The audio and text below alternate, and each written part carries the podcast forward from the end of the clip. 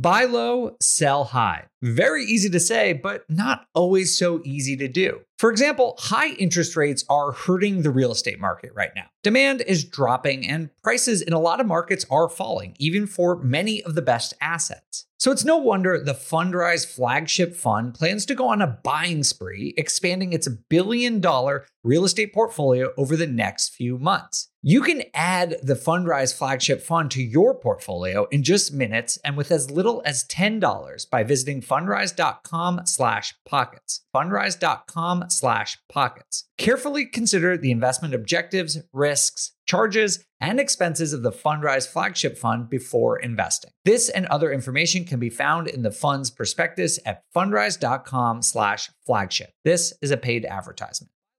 This show is sponsored by Airbnb. Did you know that I turned one of my first homes into an Airbnb? It's true. And it even helped me get the extra income I needed to launch my real estate career. So if you want to try your hand at making even more income with your property, Airbnb is the place to be. Your home might be worth more than you think. Find out how much at airbnb.com/host.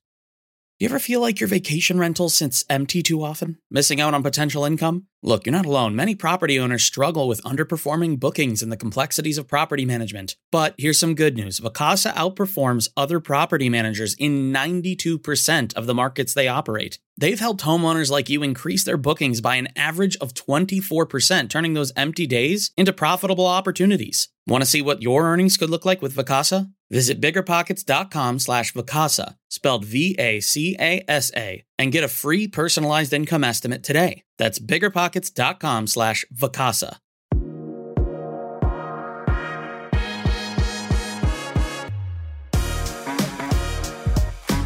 Hey, what's going on, everyone? Welcome to On the Market. I'm your host, Dave Meyer, and I am joined today by the full On the Market panel. We have Jamil, Kathy, Henry, and James joining us. How's everyone doing? Fantastic. Awesome. Well, great. Thank you all for being here. We're going to do, uh, we're going to repeat a show that we tried a couple of months ago that was really popular.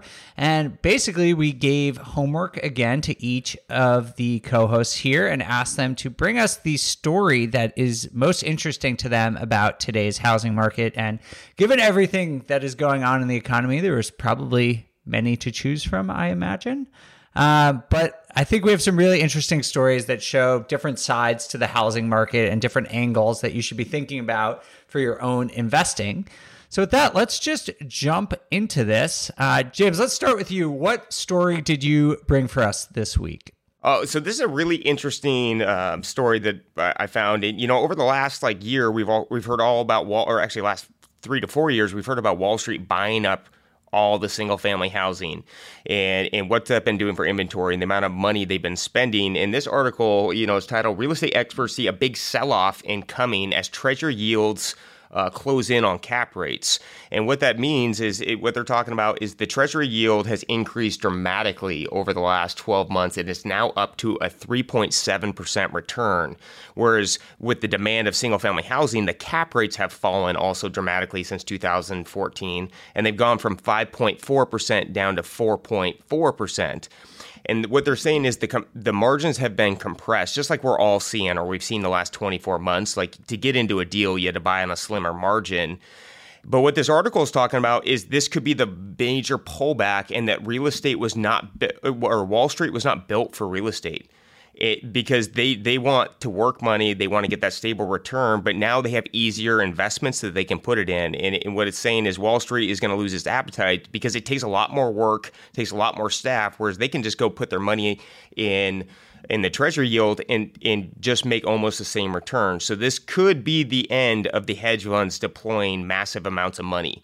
The other thing I thought was interesting was it talks about how as banks, a lot of these hedge funds are financed by banks, and, and these banks could do margin calls, forcing inventory into the market, which would, you know, with the amount of homes that these companies have bought, could really increase it. And you know, there's been a lot of talk about how the, these homes will never be seen again. They've been swallowed up by these hedge funds, but that could be actually the change. Is the the hedge funds have banks? They got to report to the banks, and at the end of the day, they have to do what they say and that's where we could see some increased uh, inventory. So it's, it's, it's a very interesting concept of that the the returns, real estate returns have gone down so much that the banks are going to go somewhere else, and we could be seeing some more inventory hit the market because they they got to clean up their books. Yeah, just to just to clarify that for everyone, basically what this article and James are saying is that in the past, the yield on US treasuries, which is considered by many the safest investment in the world, was extremely low and unattractive. And that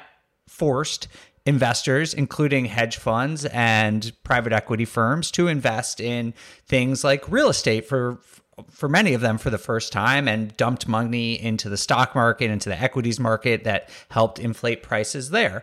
But as the Fed raises interest rates and bond yields start to rise, the spread between what is the safest investment in the world and real estate is getting smaller and smaller and smaller. And that means that maybe these funds don't want to take the risk of buying single family homes or investing in multifamily properties and instead say, you know what, I'm going to give it to the US government. They've never defaulted on a loan. I would rather just get my 4%, even though that's less than inflation, because there's a lot less work, like James said.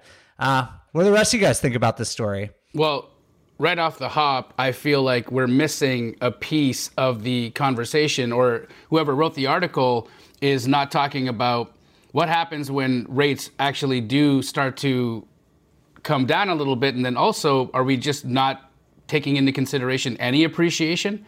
Is it just a, a, a, piece that doesn't exist? And again, over time, we know that things will stabilize, right? We understand that rates will eventually come down. There is not a big uh, hidden inventory of real estate that is going to uh, magically appear. There, these builders haven't been just shadow building houses that are just going to end up in the market someday. That's going to flood the market with with inventory. That that's not happening. And so my my opinion is is that I think that this is a, a great comparison. The the treasury yield and cap rates being very similar to each other, but I think that they're missing variables to this conversation. And I think that in order to make their argument, they purposely left out those variables. That's just my thoughts. It's, a it's a really interesting uh, concept, though, moving forward that will, as cap rates get lower and lower, especially in commercial real estate, is it just an easier bet to, you know, to go into treasuries, something, if, if treasury, right now the yield is 3.4%, cap there's some cap rates that are below that. True. Um, but again, there are other reasons to be in real estate, like the loan pay down, and like you know, Jamil was saying, there's other reasons besides just that cap rate that people like to be in real estate. Yeah, because there's the depreciation, the tax benefit. Oh, yeah. But what this is really targeting is the single family housing space, not the large apartment. And, and mm-hmm. you know, what it's saying is, you know, that real estate's always been an alternative investment. And because the amount of hedge fund money that has been put in, it is actually starting to level out to where it's actually tied to Wall Street and the stock market more. But this could be the big exit, which is great for investors, right? We can get back to buying things normally, and this is actually going to create a huge buying opportunity for people that want to stay in the game. Yeah, I think it's I think it's great news for that for that first time home buyer or that person that was struggling to find something that they that they truly wanted to buy uh, over the past six months to a year. Because um, in those popular markets where people are looking is is where you're going to potentially see some of these homes come back uh, on the market, and you know that's a positive thing for the first time home buyer. I don't think it's a, you know, I don't think it's a huge I don't think it's a huge deal from from an investor standpoint. There's still there's still opportunities out there, whether that whether this happens or not, um, from from the investor's point of view, and there's still not enough inventory um, around the country in in many cities. So even with that, it's probably still a drop in the bucket compared to what what we would need to solve the the inventory issues. Yeah, and just to remember, we we had uh, John Burns on the show recently, who was talking about how much institutional investors really even impact the larger housing market. And on a national level, it's not very big. But of course, if you live in one of those markets like Charlotte or Atlanta, where they've been buying up like crazy, this will have a much bigger impact. All right, James, great story. I'll give you an A. I guess I'm grading oh, the pressure's on. Oh boy. No, I need to. I need to uh, inspire you for next time. It was a B plus. I can't be giving out A's on my first grade. Wow. Um, all right. Well, let's let's keep on the idea of rates here. Uh, Kathy, it sounds like you you have some uh, Federal Reserve rate uh, wonkiness to to bring to us. Is that right? Yeah, I mean, I always want to focus on the Federal Reserve because at the end of the day, they are the ones manipulating everything. And if we're not paying attention to what they're doing and ahead of it, that's where you can kind of get caught off guard. That's why I did that on the market YouTube video with me on the beach, kind of comparing what the Fed is doing in creating money or taking it out of the system, you know, to the to the tides. Uh, so this article is uh, Bloomberg. It's from Bloomberg, and the title of it is "The Fed is about to go full throttle uh, throttle on QT, but fear not." So what's QT? It's quantitative tightening. It's a Fed action. Uh, quantitative easing is when they're uh, you know, mm, stimulating the market, and tightening is the opposite. So that's what we we knew was happening all year. But the interesting thing about this article, it's a really technical article. I still think it's super important for people to try their best to understand what the heck the Fed is doing. So read it, even if it's boring and confusing. Um, I'll just read some of the the subtitles in it a glut of cash. Institutions have more cash than they know what to do with, so they're parking their money at the Fed. And so that's that's all you really need to know right now is money is still sloshing around. Mm. Like my on the market YouTube video, it's the it's it's like still this tsunami of money circulating. And the way that affects real estate investors, if you use that analogy, it's like those beachfront homes they're going to be more at risk than the ones that are a little bit on higher ground, you know? And and yet some of those beachfront properties are built for going through different cycles. Um, and other ones aren't. Like literally where I live, every year, I, you know, we were out surfing and there was wood like in the water because certain properties, patios, and uh, you know, decks went out into the ocean when the, the high tide got there. So certain properties are going to be affected. Certain areas are going to be affected when this much money is flooded into the market. Mm-hmm. Um, there's going to be damage. Um, there's there's going to absolutely be damage as the Fed pulls that money back out. And that is what is happening. It's been happening all year. The Fed flooded the market. And when I say flooded, I was just looking up these stats. In March of 2020, there was $15.4 trillion circulating um, in the M2, the Fred M2. Look that up. Today, just two and a half years later, it's 21 trillion still. So still today, we're $6 trillion more money sloshing around. Even today, with all this tightening going, all this pulling money back out with raising rates, we're not there. There's still too much money circulating. Um, and that's why we keep seeing job growth. That's why we keep seeing inflation. And this is the story that isn't told. You're not going to find this in this article. And that's confusing to me. It's like, wait, the Fed created the flood. Now they're pulling it back and they're like, oh, we don't know what happened. But, you know, they did it. Uh, to compare this, again, to our last show when we talked about how does this compare to 2008, this shocked me. I just looked this up today. In 2007, right in December, so right before 2008, when things really fell apart, uh, there was seven. Are you ready, guys? This is crazy. Seven point four trillion dollars in circulation at that time. Hmm.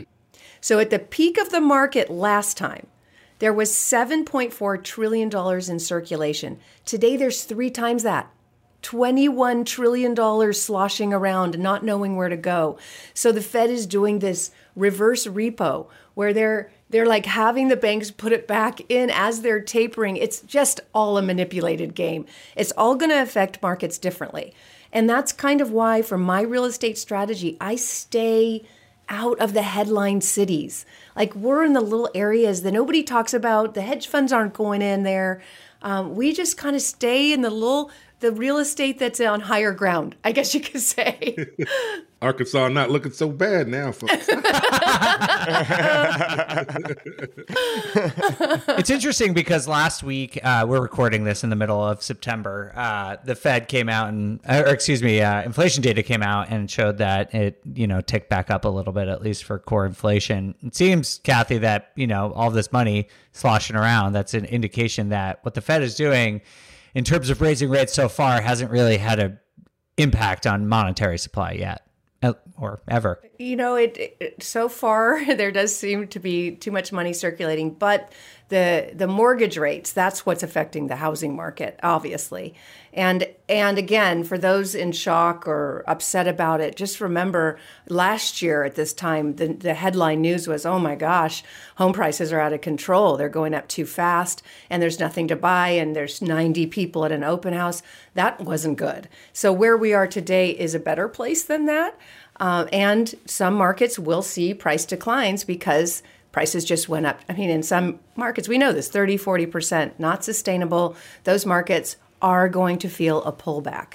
But then again, Arkansas, you know, maybe not. Maybe not. We'll see. So it's all about, you know, taking cover in times when things are changing so rapidly and being in those stable markets where, you know, all, all this sloshing around isn't really happening, where it's just the fundamentals. Uh, one thing that you know I I've been hearing, you know, we're we're a brokerage shop and we work with a lot of different investors, and like Kathy said, some people not, might not like this, and the, the Fed definitely printed just way too much money, but we all had the the we, we reaped a lot of benefit over the last eighteen months as investors.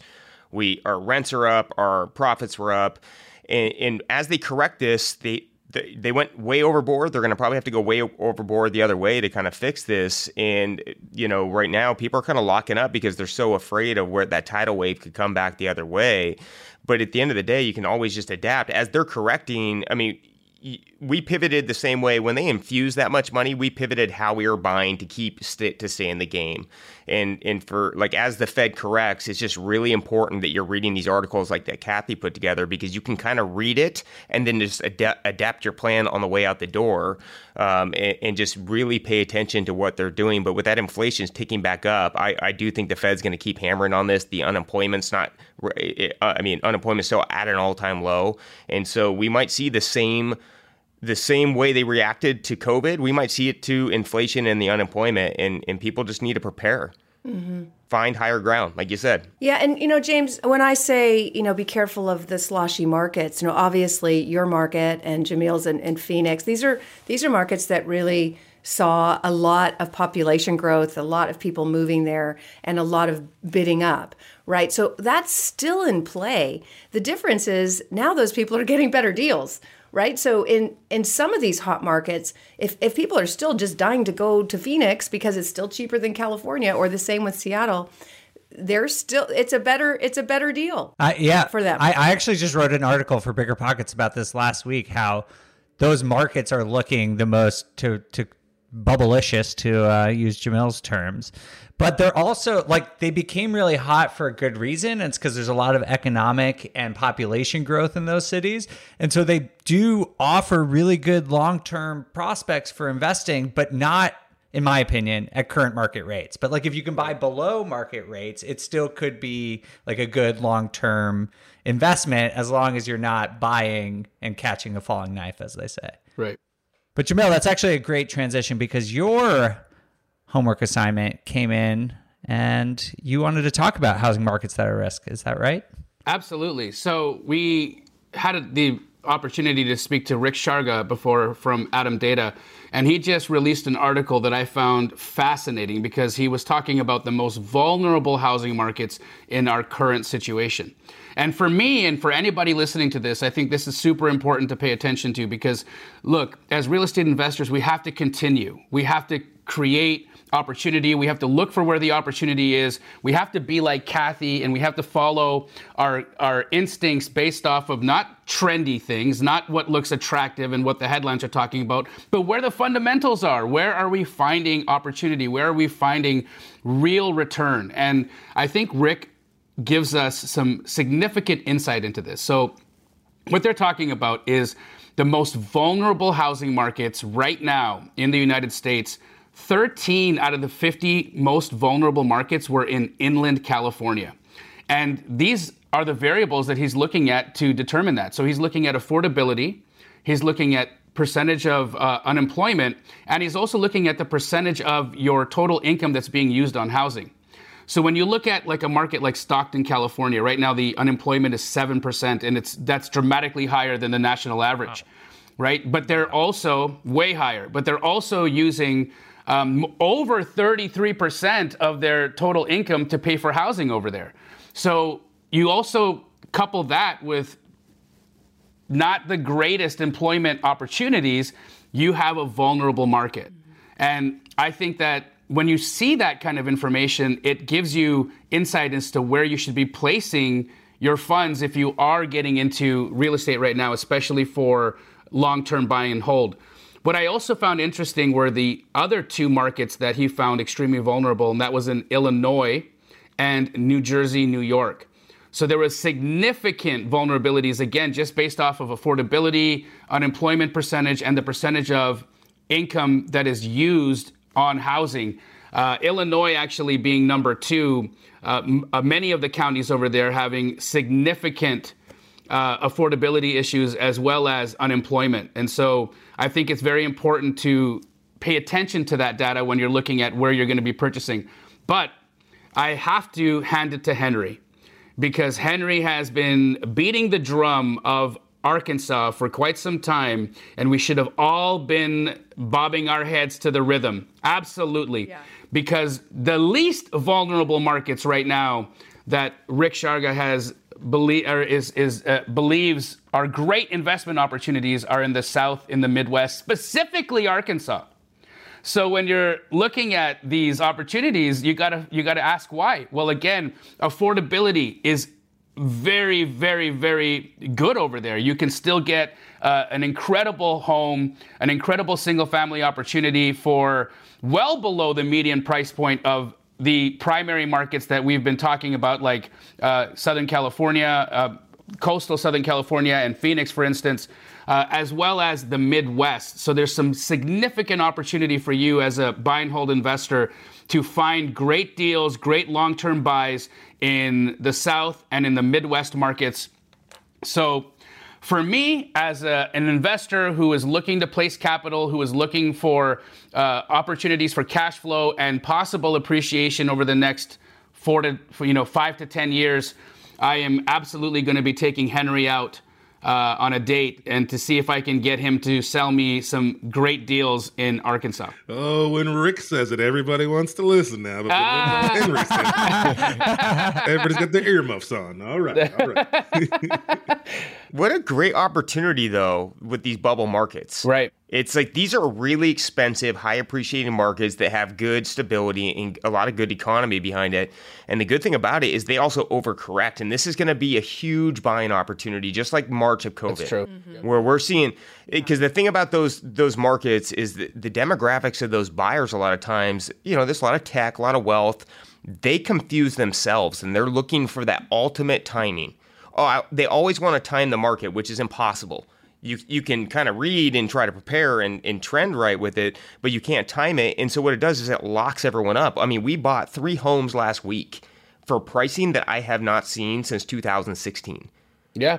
And, and the opportunities are there, and that's why like I actually started researching the bubble markets because those are the best. Like go where no one else wants to go, and that's where you're going to create the most amount of wealth. All right. Anything else before we move on to Henry's story for the week? Wait, what did I get? I didn't. You you graded James and you didn't tell me what my grade was. I didn't get a grade either. Yeah. Uh, Jamil, I'm going to give you a B minus for no reason at all. I, I honestly ah! just made that that up. fair, fair. I don't know. I just want to inspire you to, to do even better next time, even though that was okay. a very good story. Um, Kathy, I don't know. I'm gonna give you a C plus because I'm just being a tough grader. Wow. These are based on absolutely nothing. Damn, man. that was my GPA, so I'm I'm good with it. All right, Henry, see if you can uh, if if you can win this completely this game of completely arbitrary uh, grades that I'm giving people. All right, so my article, I just wanted to bring it back to to to rents. I think we're hearing a lot about housing market conditions in terms of what it's like to buy, should you buy. Um, you know, we're talking a lot about interest rates and that and, and that such, but there's a lot of investors, there are a lot of people who already bought, right? And so we're in this world of landlording and rents. And so I pulled this article from CNN Business, and it says U.S. rents are at a record high for the 17th month in a row.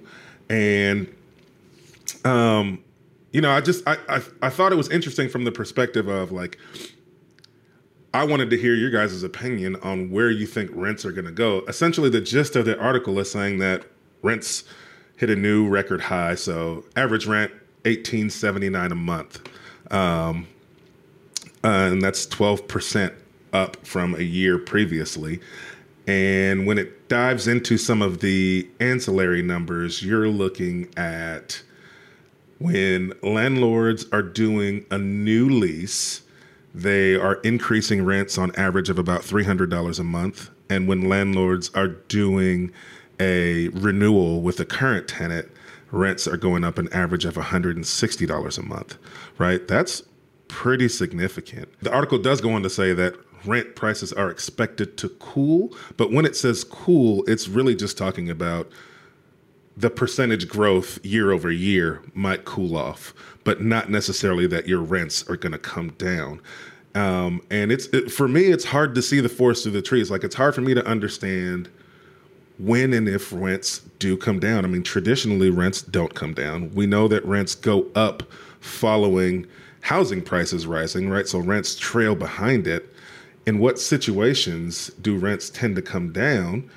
And I'm looking at this situation. So some of the things that, and, and speaking from a landlord's perspective, right? Some of the things that are causing rents to go up are supplies, right? Supplies harder to get and cost more, right? Because of inflation. So if it costs as a landlord, if somebody moves out and I have to renovate a place, right? Even just small stuff, paint floors, making it fresh again, that's more expensive now than it was a year ago, right? And if I have to pay for that, we as investors are looking for what's my return on my investment, right? How do I recoup the money that I'm spending, right? And so that that results in rent increases. You've also got labor's more expensive. So it costs me more in materials and in labor to to update a place. It also is costing people more sometimes with property management. Property managers are raising their rates because they have to keep staff and it's hard. I mean, there's there's job openings everywhere. It's hard to keep good people working and so they're having to pay more, which means they're passing those costs on to landlords, right? So where where do we see that break? So it's good news from the perspective of if you own properties, right? You should be able to get a solid return on your investment, but not great news for people who need to rent. And then as interest rates continue to rise, we are expected to see potentially another interest rate hike tomorrow, right? As interest rates continue to rise, home sales cool, which means less people are buying.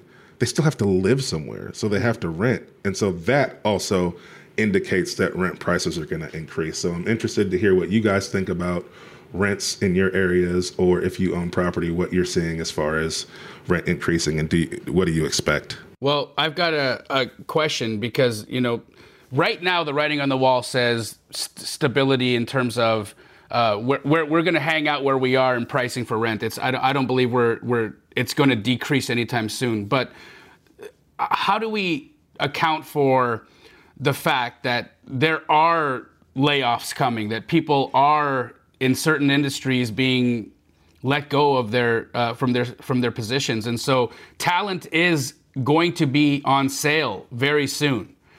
Uh, secondly, I think that the supply chain problems that we've been seeing will end up finding resolution. You, they, you, can't, the kink in the hose can't stay forever. We're all staring at the hose. We all know where the kink is, and the kink will relax itself, right? So that will find a, a way out.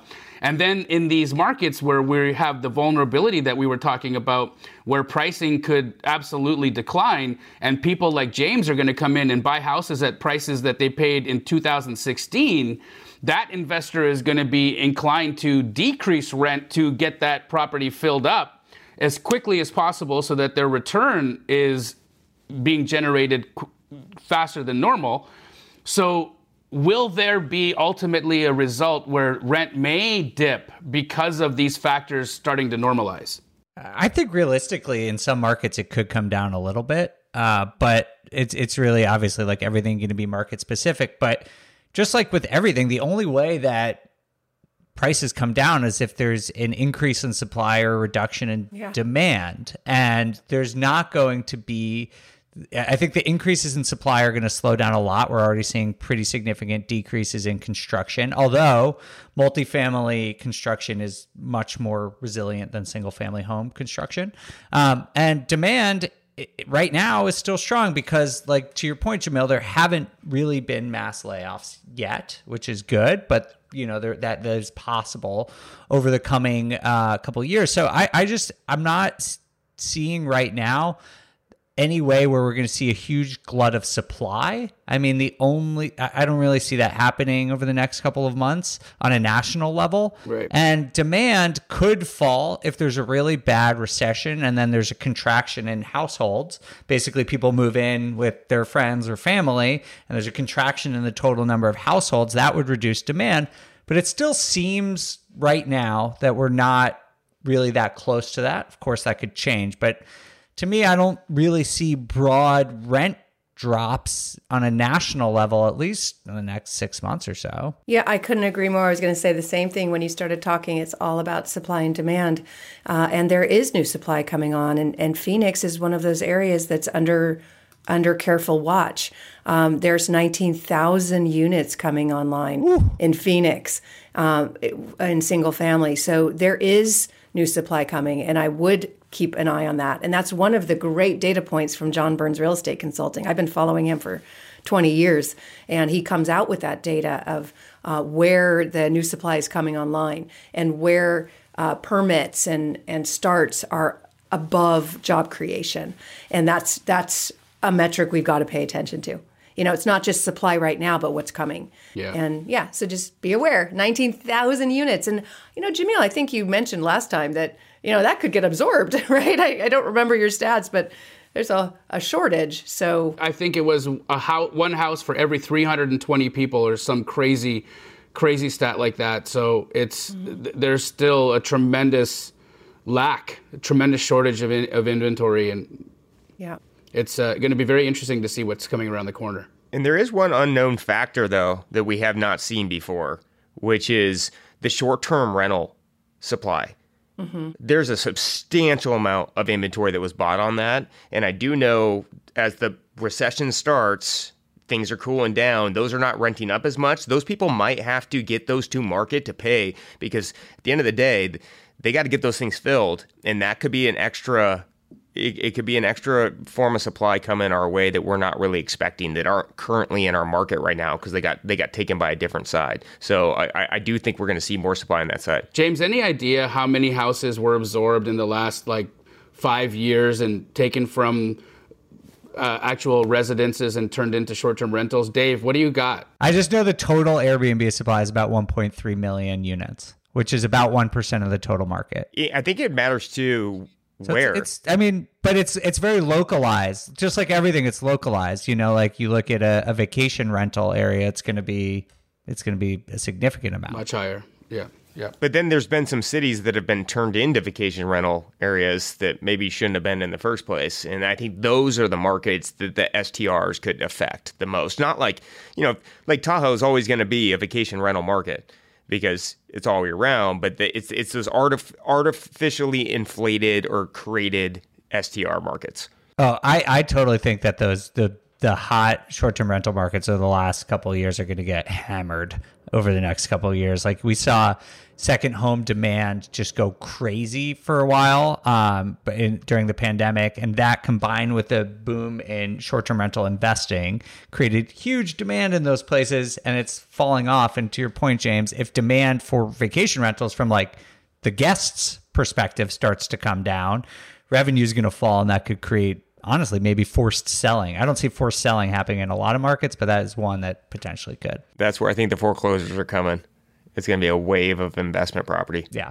Yeah. I, am with you. All right. Well, I'll give you my story, uh, and then you can all give me an F or whatever grade you want to give me because I've just been a about it. What about Henry? What did he get? Uh, Henry, you're going to get a B. I don't really know why, but it was pretty good. All right. So my story is about new listings. I don't know if you guys have been following this, but it's something I, I'm really uh, watching, and our, our friend Logan Mohtashami on Housing Wire has been highlighting a lot.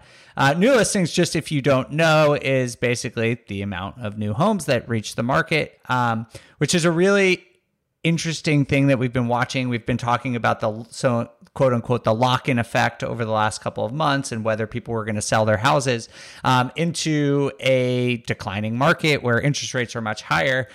And it seems like the answer is a very hard no right now. We're seeing that new listings have declined 18% year over year and they always kind of start to decline after the summer but it's it's going down more dramatically and sooner than it normally would um, and this to me has pretty big implications for what happens in the housing market because we're seeing rising interest rates deplete affordability which takes demand out of the market but if people just aren't going to sell their homes, that takes supply out of the market at the same time. And so it offsets at least some of the declines in demand. Um, and it just, to me, is, is uh, sort of fascinating to see this all play out because I don't know if we've ever been in a situation like this where we might be entering a recession and the Fed is raising rates. And so people just don't want to sell their house and it could lead to really, really low inventory. And again, it's all localized, but we're seeing in some markets inventory, which is sort of going up pretty rapidly, like stabilize and start to level off um, in a couple of markets because fewer and fewer people are selling their homes. So to me, um, it's it's probably sort of like a backstop. You know, I do think we're going to see prices decline in a lot of markets, but this is sort of like a backstop on top of good lending practices that prevent it from being sort of like a crash scenario that I know some people forecast that we're about to see. I love that. Uh, story, Dave, and I've been monitoring it in Phoenix as well, specifically, uh, just for our own fix and flip business model, right? Because we are uh, we're always looking at whether or not it makes sense for us to deploy more capital into more and more projects. And so uh, it's, I, I believe that this provides us at least some reprieve with respect to what we could see in the next six months for the inventory that we're currently working on. Uh, that when we come and bring that inventory to the market, will we be able to sell uh, at, at at least a, a decent enough speed for it to continue to make sense? And so uh, I'm uh, as as hard as it is to say this. Uh, this is sort of a silver lining, as you mentioned, a backstop uh, from creating a crash scenario. So I, I, I, this is this is somewhat good news for me. I think too. I mean, yes, uh, new listings are down. Um, in my local market, we've started to, to flatten out a little bit. It's not necessarily down, but I I think too people are people, right? And they don't always just sell because it's the best financial decision. I think what we're seeing is interest rates just don't feel normalized yet. It's still mm. changing all the time. Like it's supposed to go up again, right? And and until it sits constant for a little bit, people aren't going to just feel like, okay, well, this is just what the new normal is. And then they start moving forward. Because there's so much change, I think people are just sitting tight and saying, well, I don't want to sell yet because I got to go buy something. And that rate keeps going up. And if I don't have to sell, then I'll just sit tight. And they're being more conscious, conscious because um, they're seeing the news and seeing the fluctuation. But I think if interest rates level out for any sustainable period of time, that um, it'll just be what they are and people will get accustomed to it. And then you'll start to see a little more moving in the housing yeah. market. Just for reference for Jamil, like I'm looking at the data right now. In July, there was 9,300 new listings in Phoenix. That dropped to 7,300 by August in one right. month. That's like one an month. enormous, an enormous fall off. That is the level it was at basically in April 2020, like the toilet paper month where no one was yep. leaving their house. And like that's what we're back at to right now. So it's it's just crazy. Like if it falls again like that, I don't know if it will fall again, but like that that was pretty wild to see. So I'm just curious if we'll keep going. Yeah, and I think part of that though is too like the absorption rates down so much is people aren't seeing the sales go through, so they don't want to list their house. And we're in this transition period where they don't have to sell yet or they don't have the need or maybe they didn't get laid off you know they're trying to still figure it out. And then a lot of people just they already have fomo. They go i missed it. And and i think that's why we've seen a sudden drop in listings because the inventory whereas new listings are down at least in our market inventory is up 58% in the last month. It jumped to 58% And that's just because there's less transactions going on and it's slowly backfilling in. But I also think it's because people are just confused they're like, well, if I list today, I just lost X amount of dollars. And that's how they're thinking. And so, yes, they may lock in, but there is one factor on that that I, I keep watching is, you know, I read some report that 71% of people that bought their homes in the last 18 months are unhappy with their purchase. Yeah, regret Really? Yep. Whoa. They didn't get to do inspections. No, no inspections. They didn't get a. They didn't Yeah, get a that's review the neighborhood, and, and, and we saw it on our side. We sold we sold 240 listings last year, and it was nuts. And people did not get to think about it. But one thing that is always something I'm watching is that you know American consumers, they they have gotten used to just going, I don't like this anymore. I'm just going to walk away. It, it, that is a mindset, and that's where I do think the lock-in effect could not be because if they just don't like it, they don't like it. If they're unha- I mean, if you are living in a house that you're unhappy in, that causes lots of problems. All sort causes problems that you can't even put data points on. Right? It just makes the household unhappy, and those are things that you got to watch because now they can't sell because the values are devalued. They may have a good payment, they may have a good rate, but they're not happy where they live, and they they're underwater, and, and that's what you, we we're we're really watching is what where's the absorption rate? Uh, What are these new listings coming on? I think as the the the Fed gets done doing what they're doing, that will increase.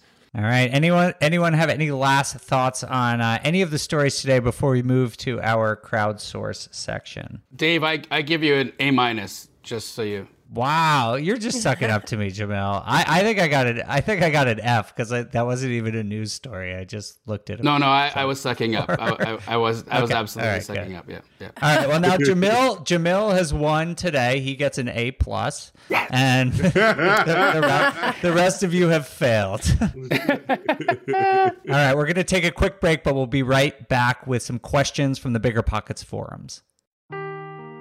Seeking the truth never gets old. Introducing June's Journey, the free to play mobile game that will immerse you in a thrilling murder mystery. Join June Parker as she uncovers hidden objects and clues to solve her sister's death in a beautifully illustrated world set in the roaring 20s. With new chapters added every week, the excitement never ends. Download June's Journey now on your Android or iOS device or play on PC through Facebook Games. I'm curious, have you been struggling to keep your vacation rental booked? I totally get it. It's tough to manage and keep filled. But we found something that really works. It's called Vacasa. They've seriously changed the game for a lot of the BP audience. In almost every market they're in, Vacasa manages to fill up the calendar more than anyone else. And get this the average Vacasa user sees about 24% more bookings than with other managers. That's a lot of extra income. Curious to see what you could be earning? You can get a personalized income estimate right there. I think you'll be pleasantly surprised at what Vacasa can do for you. Check out biggerpockets.com slash Vacasa, spelled V-A-C-A-S-A. Biggerpockets.com slash Vacasa.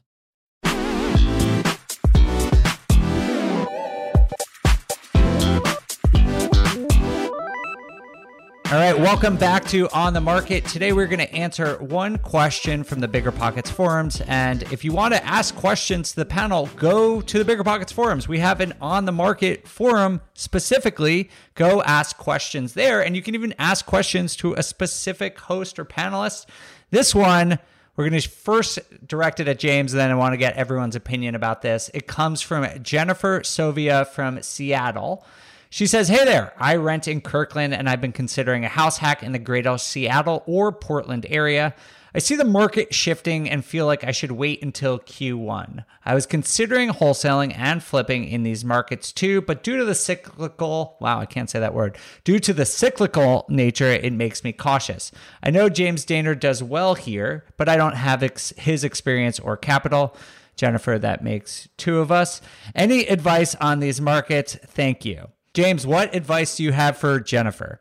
Um, so right now, y- y- you don't if, if you're really looking to get into a property don't be overcautious because what we have seen is in kirkland is actually the biggest prime example of this is because the market has transitioned we've seen a lot of transactions just fall through the table like builders locked up uh, a lot of tech population are locking up and we've seen a so in kirkland alone we saw a 32% appreciation in march alone we've seen that pull way back down 28%. So there's this big pullback to where you can actually get into a property to where we've already seen the most biggest drop in that. We've seen about a 30% drop off peak in Kirkland alone with rates going up, if you want to wait till next quarter, your rate's going to be a point and a half higher, which is going to be another 15% on your affordability. And I don't project that the rates are going to, the, the pricing is going to, we've already seen that massive drop. And so if you wait, it's going to be, I think Kirkland especially is going to be more of a trickle drop or any of these markets. And if you wait too long, you're just going to pay more anyways with your, with your interest rate. And so those are what you, as you're looking at these expensive markets or in the Pacific Northwest, look at what they were doing and how big of a drop it was and and those are the overcorrection drops. And if you've seen a more uh, you know more of a steady one, like in Capitol Hill, is another great neighborhood in, in in Washington that did not appreciate at the same rate that Kirkland did. It just had a little bit of a different vibe to it, so it was more of a steady growth during COVID. That's not really coming down as hard either. It's just kind of steadily kind of sitting there. And so if you're looking at these expensive markets, look at how much it dropped off peak, and that will kind of tell you when to buy or not to buy at the same time. Um, in addition to, in a lot of these older expensive markets, there are a lot of older sellers that actually, or sellers in general, that owe very little or nothing on there. And if you're looking to get into your first deal, they're actually going to, they may have felt like they missed the selling window at this point. If you're low on capital, you can talk to them about carrying the note, carrying some paper, and getting that deal done. And people are a lot more open to it now. All right. Thanks, James. Appreciate that on, on Jennifer's behalf. But I do want to ask the rest of you about sort of the, the general gist of this question. Um, Henry, it seems like this this question is sort of asking one, like, should I time the market? Um, and two, like, is house hacking cyclical in the way that Jennifer presumes wholesaling and flipping is? And don't worry, Jamil, I'll give you an opportunity to respond to that. Um, I don't know if I call house hacking house hacking cyclical. It's just the numbers. It's it's all numbers. It's all numbers, no matter which way you look at it, right? If you're worried about whether you should get in now or not, the cons- the the question really is, should I get in now at market rates? I think that's what she's asking, and my my answer to that would be no, right? Um, I would it, it, your your biggest buffer to conditions changing um, is to be able to buy with some sort of a cushion. So if you can figure out ways to find those off market deals from the people that need to sell, not want to sell, and it sounds like based on what James said, there's probably some opportunities out there on the MLS um, right now. And so if I were that person, I would go pull anything that's been listed longer than the average days on market for that area, and I would analyze them and start making offers at what you feel like you would like to get into that property for. Under market value offers where you feel like you can make money. You're gonna if you make 25 offers, you probably hear 24 no's, but maybe you get one person that wants to negotiate with you, and then you land yourself a deal that you get under market value, and now you're in it with some cushion and then if, if, if prices do come down 10, 15, 20%, well, you've got some cushion. If your plan is to hold it for the long term, none of that's really going to matter. You'll still be able to make money through that. And so it's just about how how you get into a property. And if you're going to house hack, man, yeah, even better. Even better because now you can still take that same method of making making the, the the the offer that makes sense to you, even if it's not what they're asking. And if you land something and then house hack it, and now you don't have to pay to live there, that sounds like a phenomenal strategy to me. Yeah, absolutely. Especially with house hacking, you have to like factor in the cost of renting uh, against waiting as well. Kathy, I'm curious. I get this question all the time where people are like, why don't I just like wait to the market bottoms, quote unquote? And even if interest rates are higher and you're paying more, I'll just wait for rates to go down and then I'll refinance and then I'll have a house that I bought at a lower rate and then I will sometime in the future or, or, at a lower price excuse me and then at some time in the future get a lower rate. What do you what do you think about that strategy? Everything depends on what you're trying to achieve. Are you buy and hold? Are you flipping? Are you living in house hacking? Like what what are you trying to do and start from there? Uh, if if six months ago let's let's just give an example with jamil's very um, open process of of the multifamily that he was going to pay almost double for, and today it's half the price. Um, so should the buyer today not buy that, or like obviously the buyer today is getting a screaming deal, right? So there are opportunities out there, and I'm not, I don't worry, I don't care what the interest rate is. I really don't. I care what the deal is and what the cash flow is and the fundamentals of it. So again, I started investing when when it was 9%. So uh, the interest rate. And yes, eventually rates went down and we got to refi and the deal was even better, but it was good then uh, when we first purchased. And if it stayed at 9%, we would have been okay. So again, I don't care what the interest rate is. I personally think the interest rate is right where it needs to be and should be. Uh, 5 6%. This is not a bad rate, right? What's bad is how high prices went because rates were so low for too long. If they stayed low, it would be a big mess, a bigger mess. Uh, so if you could find a deal that makes sense at a 6% rate, get it you know depending on what you're trying to achieve. If if you're trying to get cash flow and it cash flows at 6% the fundamentals are there still. Your your tenant is paying down your loan for you. Um, over time and and look it up. Look at pricing over time. It goes up. It goes up over time because like i said there's three times the money circulating now than 14 years ago that's weird and that is not something i, I think is going to change course I think the, the Fed is addicted to creating money.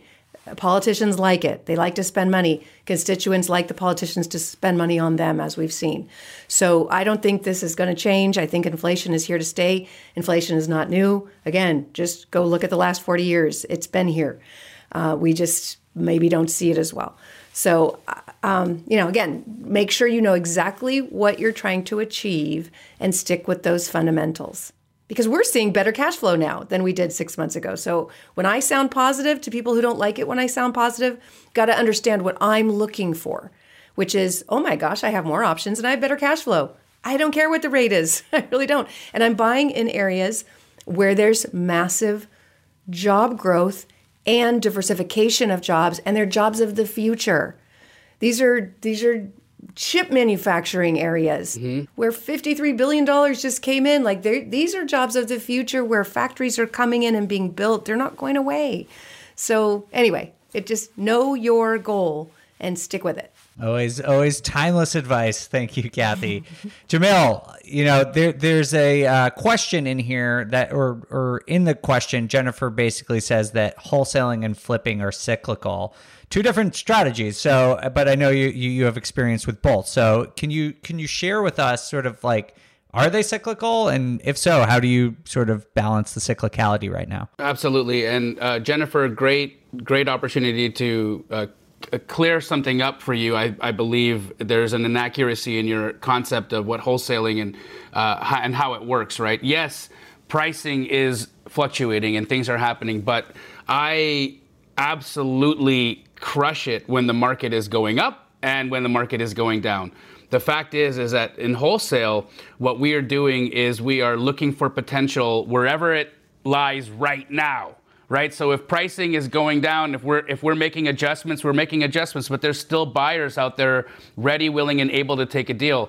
I just did a wholesale transaction where there was no other wholesaler was willing to pay what I was about to pay and I was able to still make a substantial assignment fee. I, I, I almost don't want to say it because it's it's so high, um, but it's it's it, it, it was an incredible deal and it's happening in today's market, right? And so, what I want to say to you, Jennifer, is I believe personally, a lot of times we will trick ourselves into finding a reason not to take action, not to get started, not to do the thing. Please don't let that happen to you. Please don't let the facts that interest rates are a little higher than they were last year stop you from taking action and learning a technique or a tool that will create massive opportunity for you in your life, financial freedom in your life for you, your family, and all of uh, all of the people that you care about. Please don't let this be a reason why you do not take action. It sounds to me like this is just like analysis paralysis and not a real reason not to go. Yeah, so it sounds like everyone thinks, you know, basically house hacking um, is is probably not cyclical, something that you could do um, in pretty much any market. I, I, agree. Wholesaling, I've never done it, but Jamil, I'm taking your word for it and, and, trust that you know what you're talking about. She did ask about flipping though, which I, I am curious about. I know um, not all of you flip, but uh, Jamil, James, Henry, you you all do, right? Kathy, do you flip houses? Well, we flip to investors, right? So we're looking for the cash flow. Yeah. So yes. Yeah. So, what do you guys think? Just quickly, we only have a few minutes left here. Quickly, would you be flipping as a newbie? I know you are all experienced, but as a newbie, would you be flipping houses in this market? I was flipping in 2008. Wow. I, I would I would pause on that for me personally. I would I would wait just a little while to see where things were before I would jump into fixing and flipping, and I would stick to wholesale. It, you know, it depends on your appetite for risk. Uh, we were new in 2008 when the market crashed to flipping, but we didn't have a choice, and we had to figure it out. And and when when the markets get hard, your job as an investor is to figure it out mm-hmm. and meet with the right people, build the right team around you, and and the more the harder it is, the more rewarding it's going to be. And you know, get to work, build the right team around you. And I mean, yes, flipping is very risky. I bought three last week. It's not, and I bought them right.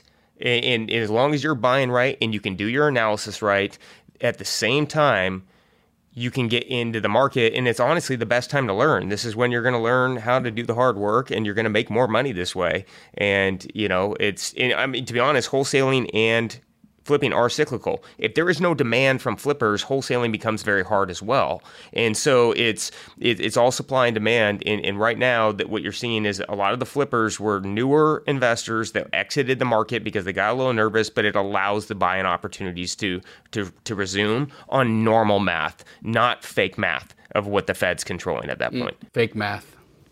Love it. I think the latter part of what you said, James, is, is spot on. Right? It's about it's about the deal, and so I would say my advice would be not to worry about your exit. You need to worry about your entry point.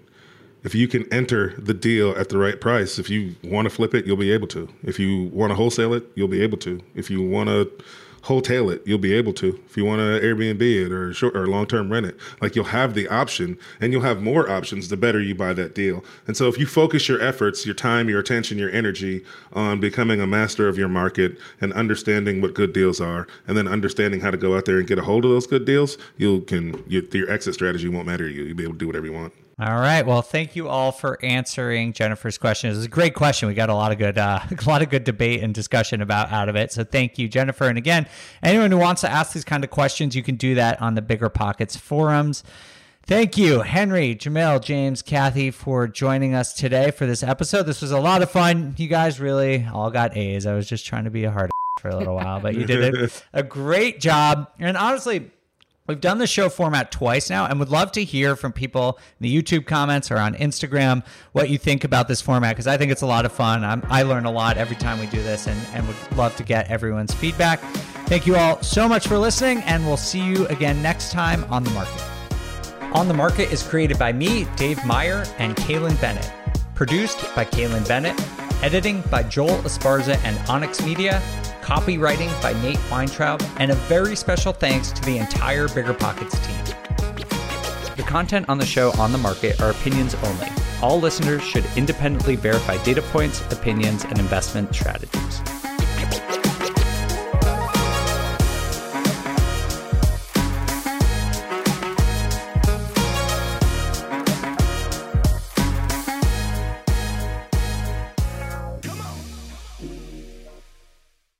Investing in small multifamily properties is probably the most popular niche in the entire Bigger Pockets community, and there's a good reason for that. You can put as little as 3.5% down and own up to four units. So just think about that for a second. You can house hack where you live in one of the units, but in addition to having a place to live, you still have three different groups of tenants helping to pay down your mortgage each month. You have four kitchens and bathrooms that you could add value to to build equity. You could also turn one or more of the properties into a short term rental or a medium term rental. And all this, what I'm describing here, is just one transaction. But of course, the question is where do you find one of these small multifamily properties that you can afford? Which markets and which deals are best for you? How about after you close? How do you manage it, optimize it, keep scaling and living your life without being tied down by four leaky toilets or four fussy tenants? These are all great questions. And luckily for you, they're going to be answered in the upcoming Small Multifamily Bootcamp with Chris Lopez and Leka Devatha. So